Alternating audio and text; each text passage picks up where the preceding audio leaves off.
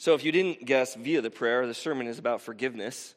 I was thinking deep, heavy, important, super religious, and holy thoughts about forgiveness this week as I was on my way to an appointment. The appointment's kind of out in the middle of nowhere, so I'm traveling through kind of country areas, and I'm driving along. I'm thinking about forgiveness. I'm thinking about Matthew 18, where we'll be today, and I'm thinking about, you know, how does forgiveness work, and how do we give forgiveness, and how do we receive forgiveness from God, and just thinking about these sorts of things. I'm following behind this blue pickup, and we're coming down kind of along a curve, and the bend is about to go up this way, but it's kind of forking off in the road. I'm following this blue pickup, thinking these deep spiritual thoughts, considering Scripture, and he begins to slow down. Doesn't use a blinker, of course, but, you know, there are people out there that are like that, you know. He's slowing down, and I slowed down as well, and he slows, and he slows, and he slows, until suddenly, guys, I kid you not, he comes to a complete stop in the middle of this road. No stop sign, no yield signs, no oncoming traffic, complete stop in the middle of the road. And then it is almost as if Mr. Red Cap in the blue truck thinks to himself, how could I infuriate this man even more? Why don't I come to a complete stop and just kind of wait for a couple of seconds? And true enough, he does. I'm irate. Where'd you learn how to drive? Turn! Why are you stopped? Why are you waiting? All of these things. Where did you learn to drive? Idiot, turn! And he turns, and I step on the gas kind of like somebody who just yelled at a car, you know, steps on the gas, and I go flying. Deep breath in. Okay, now about forgiveness.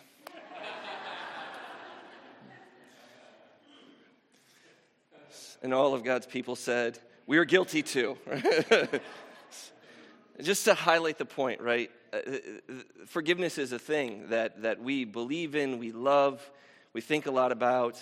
I was drawn immediately to the Scripture. As I began to think about forgiveness, literally this is what happened to me. I start thinking about forgiveness, and then I stop and think, forgiveness? You just yelled at that guy.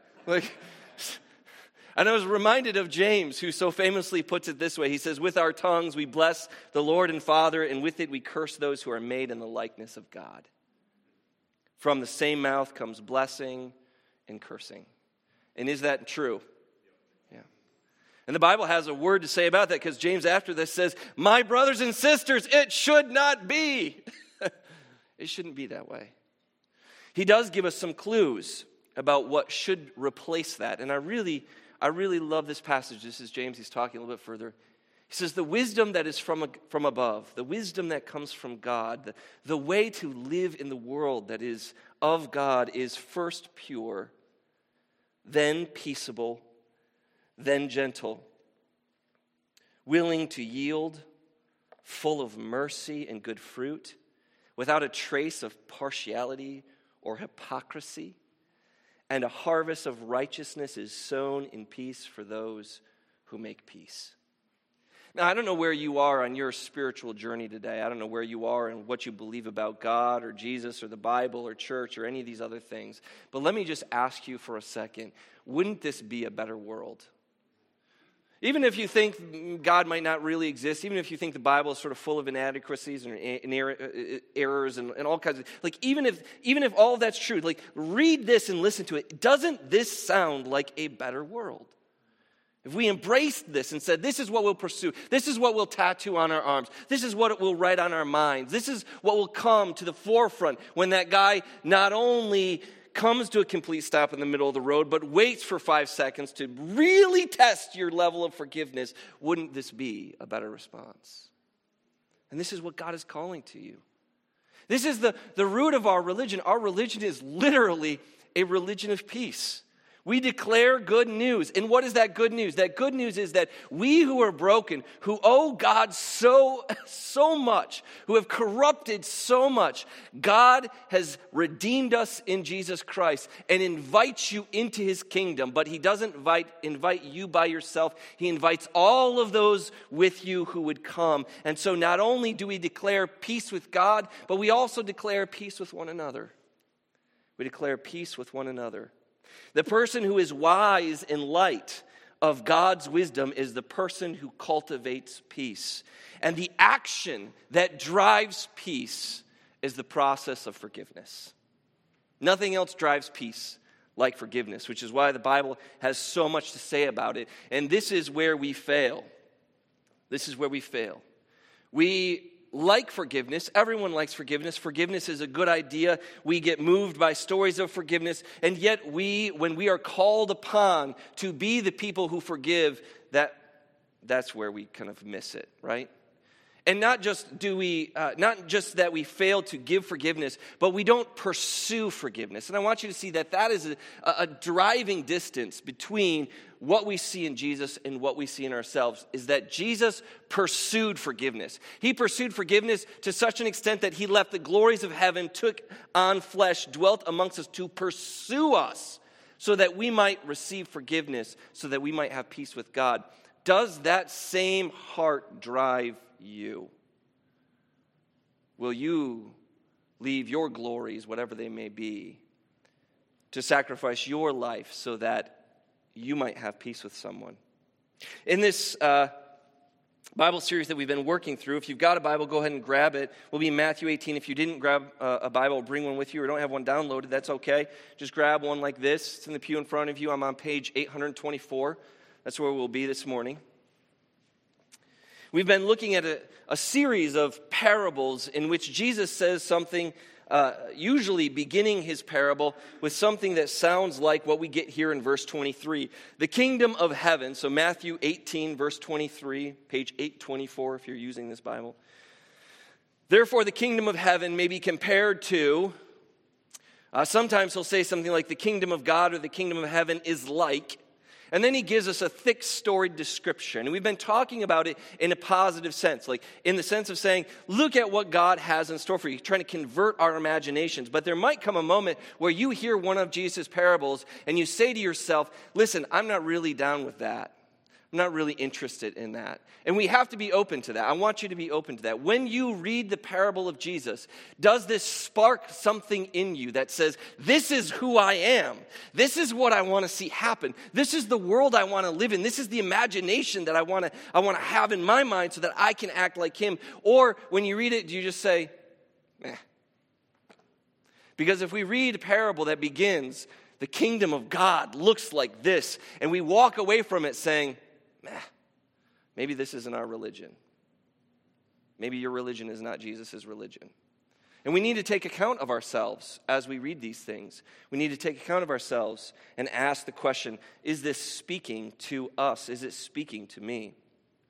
Notice as you look at verse 23, you just kind of have to do this a little bit. It begins with therefore, which is a key word. And if you're sort of new to reading Scripture, you want to pay attention to words like that because this word leans us or informs us that there's something that happened before. All of chapter 18 hangs together. All of it sort of works together. When you're reading the Scriptures, you should not pay as much attention to chapters or headings, because they're sometimes a little bit deceiving to us. This is all one instance. And what's really interesting, if you turn your page to 18 verse 1, you see this. At that time, the disciples came to Jesus saying, who is the greatest of the kingdom of heaven? And calling to him a little child, he put him, that is the child, in the midst of them, saying, unless you become like this, you will never enter the kingdom of heaven. So we have something really interesting. It starts with a question. Before we even get to the parable, it began with a question about greatness.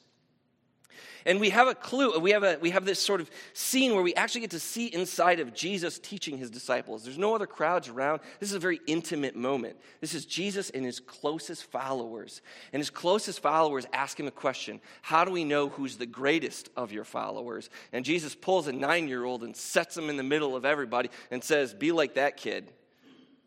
And everyone said, no. All right, no, that doesn't work. What's Jesus after here? He's trying to, again, evoke their imaginations. He's trying to bring them to a new vista, to help them to understand the question they're asking is the wrong kind of question. The wrong kind of question is not who's the biggest on the play yard. The question is, who is Jesus, right? He's drawing them to a new way of seeing the world.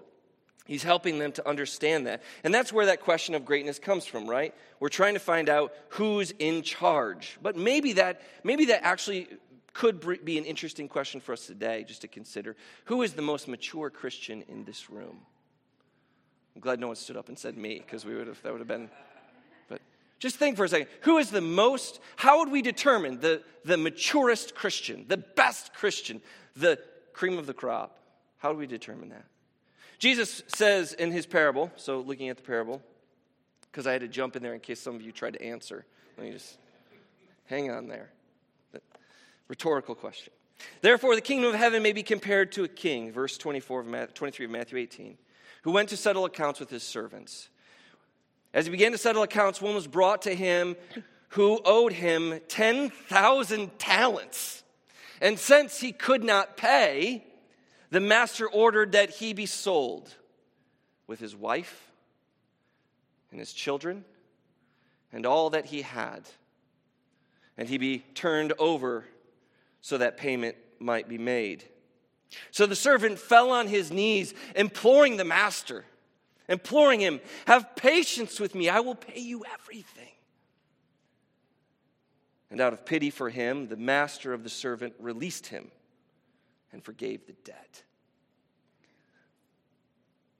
Selah. We'll stop there for a second. I want to hang there. Jesus continues on, but I think that this kind of gets at some of the things that are happening before. They're questioning about who is the greatest and who is the one who really gets it. And Jesus chooses a child. And why does he choose a child? Because I think a child, in many ways, understands the ability to receive. And that seems to be what's happening here, isn't it? This kind of encounter happens throughout Jesus' life. Jesus is sitting at a table one time with all of the right people. All of the right people. He's making connections. He's networking. All right? He's doing all of the right things. He's sitting at the table. And all of a sudden, in comes the wrong kind of woman. And she falls at Jesus' feet. She anoints him with expensive oil. She weeps over his feet, dries his feet with her hair. And everyone is embarrassed. Can you imagine if somebody did that just right now? Right? Imagine how awkward and embarrassing that moment would be. Everyone's just like, "Oh man, what's going to do this?" Like, because even in the best situation, that's weird, right? Weird and awkward. And everyone is scandalized, and Jesus is totally okay with it. He says, "She's done something beautiful. She's recognized the weight of her sin. She's come to me to receive forgiveness for that weight, to have that burden removed. And she's shown how far she is willing to humiliate herself in order to achieve that. She realizes that she is nothing and that I am everything. She gets it. And y'all don't. You don't." He says, "Therefore I tell you, her sins, which are many, have been forgiven. Hence, she has shown great love. But the one to whom little is forgiven, they love little. But the one who is forgiven much loves much." And he said to her, "Your sins are forgiven." This servant had a great debt. In fact, most of the times, if you've got Bibles, maybe you're not using the same one I'm using. You're using one on your phone, or maybe you brought one from home. But they'll often give a little subtitle to this story, and it'll be something like The Unmerciful Servant or The Unfaithful Servant. I think that's a wrong title, because I don't think this is about the servant. I think this is about the king. The title of this parable should be something more like The Merciful King. The merciful king who looks upon this one who owes him 10,000 talents, and we could do some dirty math, but let's just say this is an astronomical sum. Millions upon millions upon millions upon millions of dollars that this person owes. Some estimates range from $6,000 U.S. dollars to a talent to as much as $1.5 million to a talent. Depends on the price of gold and how much exactly we're talking. But we're talking about an astronomical, unpayable amount. So when the servant falls on his knees and says, "Be patient with me, I will pay you back everything," is he telling the truth or is he lying? He's lying, right? Because he just can't. He can't. And the master knows it. He's not an idiot. He's a king for a reason. He knows it. And he, out of his pity, forgives anyway. My friends, this to me, I think, is one of the tremendous dangers of growing older in the faith. This is the danger for all of you who are older Christians. And by older, I don't just mean older in age. I mean, you've been a Christian for a long time. Two things emerge as I observe, not only outwardly, but also inwardly. Two things emerge out of being a Christian for a long period of time, two dangers. And the first is this, that we forget to fix the font again. But luckily, there aren't long passages, so it should be okay. We forget the size of our debt. We forget the size of our debt. We begin to become convinced that our debt's actually less than other people's debts. We think they're the bigger sinners than we are. We forget that. The second thing is this. We forget that we serve a God who wants to forgive. Like, that's God's primary disposition to us, is the one who sees as a father to a child the desire to forgive and to embrace, to bring in, to invite. Everything about Scripture is an invitation to you. God reaching out to you through his prophets, his messengers, his laws, through himself in Jesus Christ, through the apostles and the saints, through the very Scriptures you hold in your hand. You have an invitation to experience the fullness of forgiveness in God. And after 30 years walking with the Lord, some of you much longer than me, but for 30 years for myself, I see and sense the danger of holiness. Because what happens is, as we grow in faith, we set aside the things that are sort of visible and outwardly, but oftentimes we never touch the deep wealth of sin that we have buried under the surface. And so what I see in mature, older Christians who call themselves mature, older Christians is not the drinking, smoking, chewing, and going with girls that do. It's pride. You can get rid of all that stuff, hold all the pride, and never have changed. That's what I see. That's what I battle in myself. That's the work that we have to do. Is we have to recognize and continually keep in front of ourselves that you owe God 10,000 talents, a weight of debt you can never repay. And so God, out of his immense grace, has paid it, set you free, and has sent you into the world to be declarers of God's own goodness and forgiveness. And it tells us something important about God, about who God is. God is the one who lets our sins go. That's why we're taught to pray, forgive us our debts. And if you learn to pray, and I've harped on this many times, and I continue to harp on it, if you learn to pray, forgive us our trespasses or forgive us our sins, you learned it wrong.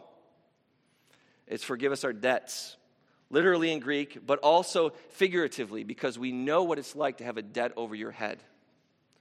How many of you know what it's like to have debt over your head? That a bank could step in because you haven't been able to pay the next few past months of mortgage, and they can take what you have, and your family is homeless. You understand that, right? We know that. We know the weight of that. We know the feeling of that in our guts. If you ever lost a job, you really know what that's like. All of that, that is what sin is like in us. That is what we owe to God, and that debt is what God has removed from you completely so you can be free. But not free to do anything you want. This is one of these tragedies that's sort of emerged. I could talk about the history of it, but I won't. This is one of the problems that sort of emerged in modern Christianity is when we hear words like free gift of grace, or we hear words like this, we impute something really bizarre about gift giving. We start talking, well, it's a stringless gift, no attachments. Like God just gives it to you, and you just get it and run away with it. No! There are immense strings attached to God's forgiveness. Huge, big, life-altering strings attached to God's gifts of grace. We see that following, don't we? The parable doesn't end here. The parable continues. Out of pity for him, the servant was released, and the master forgives the debt. But then in verse 28, the same servant went out and found one of his fellow servants who owed him 100 denarii. And seizing him, he began to choke him, saying, "Pay me what you owe." His fellow servant fell down and pleaded with him, said, "Be patient with me, I will pay you." He refused, and he went and put him in prison until he should pay the debt. When his fellow servants saw what had taken place, they were greatly distressed, and they went and reported to their master all that had taken place. Then the master summoned him and said to him, "You wicked servant, I forgave you all that debt because you pleaded with me. Should you not have had mercy on your fellow servant as I had mercy on you?" In his anger, his master delivered him to the jailers until he should pay all his debt. Will he ever pay all his debt? And Jesus here editorializes. That's the end of the parable. And Jesus gives us the point. He says, "So also my heavenly Father will do to every one of you who do not forgive your brother or your sister from your heart." Well, that's heavy, right? What's interesting about Jesus is there are times that he says things that I'm just like, I don't understand that at all. Last week we talked about the parable of the dishonest manager and how bizarre the story was. And we tried to wrestle with what is Jesus even trying to get at. And then Jesus says something that is clear as crystal, and I hate it so much, right? Because I understand what Jesus is saying right there. There's no ambiguities. It is clear. Can we do it? Can we seek to practice it? In fact, what drives this is a verse earlier, right? In verse 21, just a few verses up, Peter comes to Jesus and says, "Lord, how often should I forgive my brother? Should I forgive him 7 times? And Jesus says famously, "I'm not saying 7 times, I'm saying 77 times. Of course, the point here is not the amount of times. The point is the number 7 and how numbers in the Bible often aren't used to specify exact figures, but rather meant to communicate theological truth. So when we see a number in the Bible, we pay attention to it because it says something about who God is and who we are in God. 7 is a number that references perfection. Peter is saying, if I forgive 7 times, I've forgiven a good enough. If somebody betrays you 7 times, you keep letting him into your house? Are you a pretty forgiving person? If they keep stealing stuff out of your fridge, where did my Coke Zero go? And Eric Dush is walking on my house with a 12-pack. I'm he stole it again. Why does he keep stealing? If somebody kept betraying you and 7 times you forgive them, I would be like, wow, man, you're really great. You're really holy. That's great. And Jesus says, no, more than that. I think this is... this is such a beautiful picture. I think it's so hard to wrap our minds around this, but that's what's driving here. Jesus is trying to drive them towards maturity. They started here with the most immature question they could possibly have asked. Jesus, which one of us gets to boss the other ones around? I kind of want to know that too. Right? We get why they would ask that question. And Jesus is driving them. He's driving them away from this immaturity, this childishness. In fact, something that isn't even quite childish enough. He uses a child to demonstrate their childishness, but he's driving them to understand, listen, what this is all about is God drawing people together. He's drawing them together, not separating and stratifying them. He's bringing them into his kingdom. He's inviting them to experience and to experience by giving forgiveness. This is why Jesus instructs them, hey, listen, when somebody wrongs you, you go and you talk to them. This is a part of Matthew 18, as many of you know as well. The parable couldn't be more obvious. It's, in fact, written so scandalously into the Lord's Prayer. I think it's really quite interesting and bizarre. So here we get, this is the Lord's Prayer. You learned how to pray this when you were kids, maybe, or maybe you learned it in VBS or something like that. But here we have, forgive us our debts. This is the latter half of it. Forgive us our debts as we have forgiven our debtors, and lead us not into temptation or trial, but deliver us from the evil one. So forgiveness is built into the prayer that we ought to be praying as often as we can. But then, of course, Jesus breaks off, and instead of giving us a nice clean end and a switch of a transition to something else or more talk about prayer, he stops talking about prayer completely to tell us about forgiveness, and he says essentially what he just said in this parable. If you forgive others their trespasses, your heavenly Father will also forgive you. But if you do not forgive others their trespasses or debts, neither will your Father forgive you your trespasses or debts. Why is this such a hang-up? Why is this such a thing? What does this help us to understand? It helps us to understand who the most spiritual person in the room is. And the most spiritual person in the room, the most mature Christian, the Christian who gets it, is not necessarily the one who knows the most about the Bible, not necessarily the one who prays the most or has the best church title or gives the most or shows up to the most events or serves the most. It is the person who has learned how to receive and how to give forgiveness. There's nothing, there may be, somebody can correct me later, but I was trying to rack my brain to find a verse I thought that was more clear. If you don't forgive, God will not forgive you. How many passages do we have that say, God will not forgive you? There's very few. There's very few. So this is a really big deal, guys. It is a really big deal that if you say, I want to follow in the path of the crucified Savior, I have to take on the difficult task of forgiveness. Now, this isn't a moment of fear or condemnation. I'm not looking at anyone or talking about anyone. I don't know who you've forgiven or who you haven't forgiven. I don't know how that works in your life. But what I do know is that Scripture is calling us to be a people of forgiveness. And what I do know as somebody who has grudges, can I say that? Is that okay?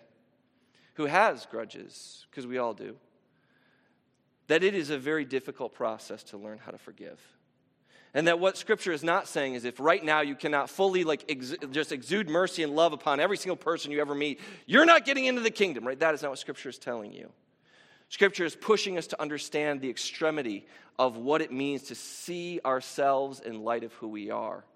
How heavy our own burden, how great the mercy of God. And then experiencing the forgiveness and mercy of God needs to pour itself out into our lives in such a way that we learn how to forgive and to love others as well.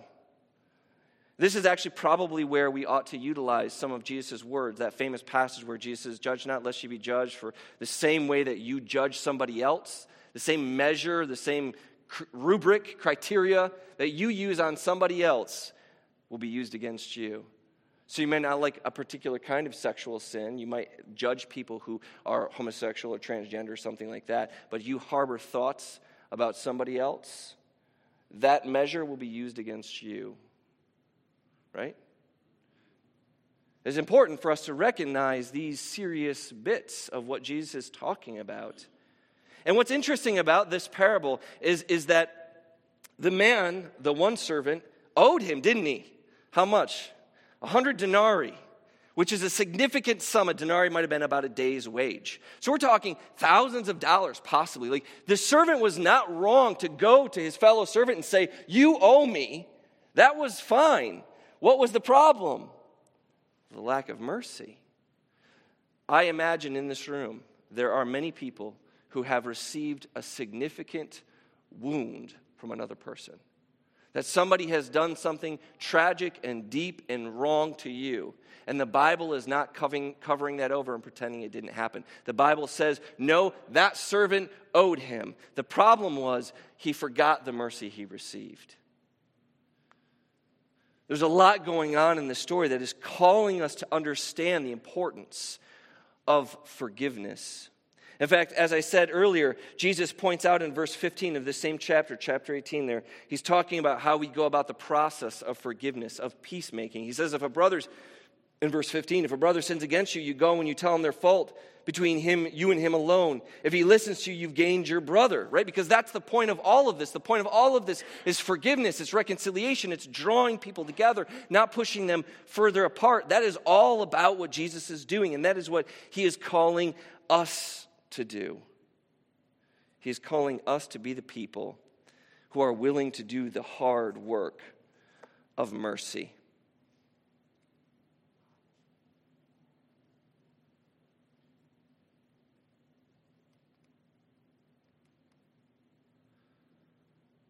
He's calling us to be people that pursue it, who run for it. Jesus has this passage, he says, if you come to the altar, if you come to church, and you know somebody has something against you, and you come to bring your gift, your offering, maybe money, maybe time, maybe prayer, maybe song, maybe just your presence and being, you came to church this morning for a reason. But if you know that somebody has something against you, Jesus says, leave what you're doing and go and make peace, because that peace is what God is after. That is the message of the cross, is the invitation to draw all people toward God. We are agents of that message. We are agents of that good news, and it needs to be something that is visibly seen. And so the first thing that we take away from this parable is the first thing that we should take away from every parable, and that is an image of God. And the image of God is this: God is the God who wants to forgive you. Some of you need to hear that. God is the God who wants to forgive you. He wants to set aside all of that, 10,000 talents, all of that debt, all that is owed. He wants to set it aside, and he wants to embrace you and draw you in. But he doesn't just want to embrace you. He wants to embrace everyone around you. But the way that those people around you are going to see and experience the fullness of God's grace and mercy, the God who they cannot see will be what they see in you, the person they can see. And if we are unable to love one another, how could we possibly say we love God? If we can't forgive one another, how can we possibly say we've received forgiveness from God? If it doesn't impact us in such a way that we are the people who have received the invitation, accepted the invitation, received the benefit, the goodness, the life of Jesus, and then not give it out to the world, have we received that invitation at all? No, we have to be the people who live this. The wisdom from above is pure. It's peaceable. It's gentle. It's willing to yield. There's a passage in Scripture that says, let your reasonableness be known to everyone. They should look at Christians and they should say, that is an incredibly reasonable person. They're willing to sit with me and be reasonable. So stay off social media. Willing to yield, full of mercy, good fruits, without a trace of partiality or hypocrisy, because a harvest of righteousness is sown in peace for those who make peace. So, my brothers and sisters, I call upon you today to receive the forgiveness of the living God. And I call upon you to be the people who prize peace so much that they pursue it by seeking forgiveness, both in receiving and in giving. Let's stand as we sing this last song.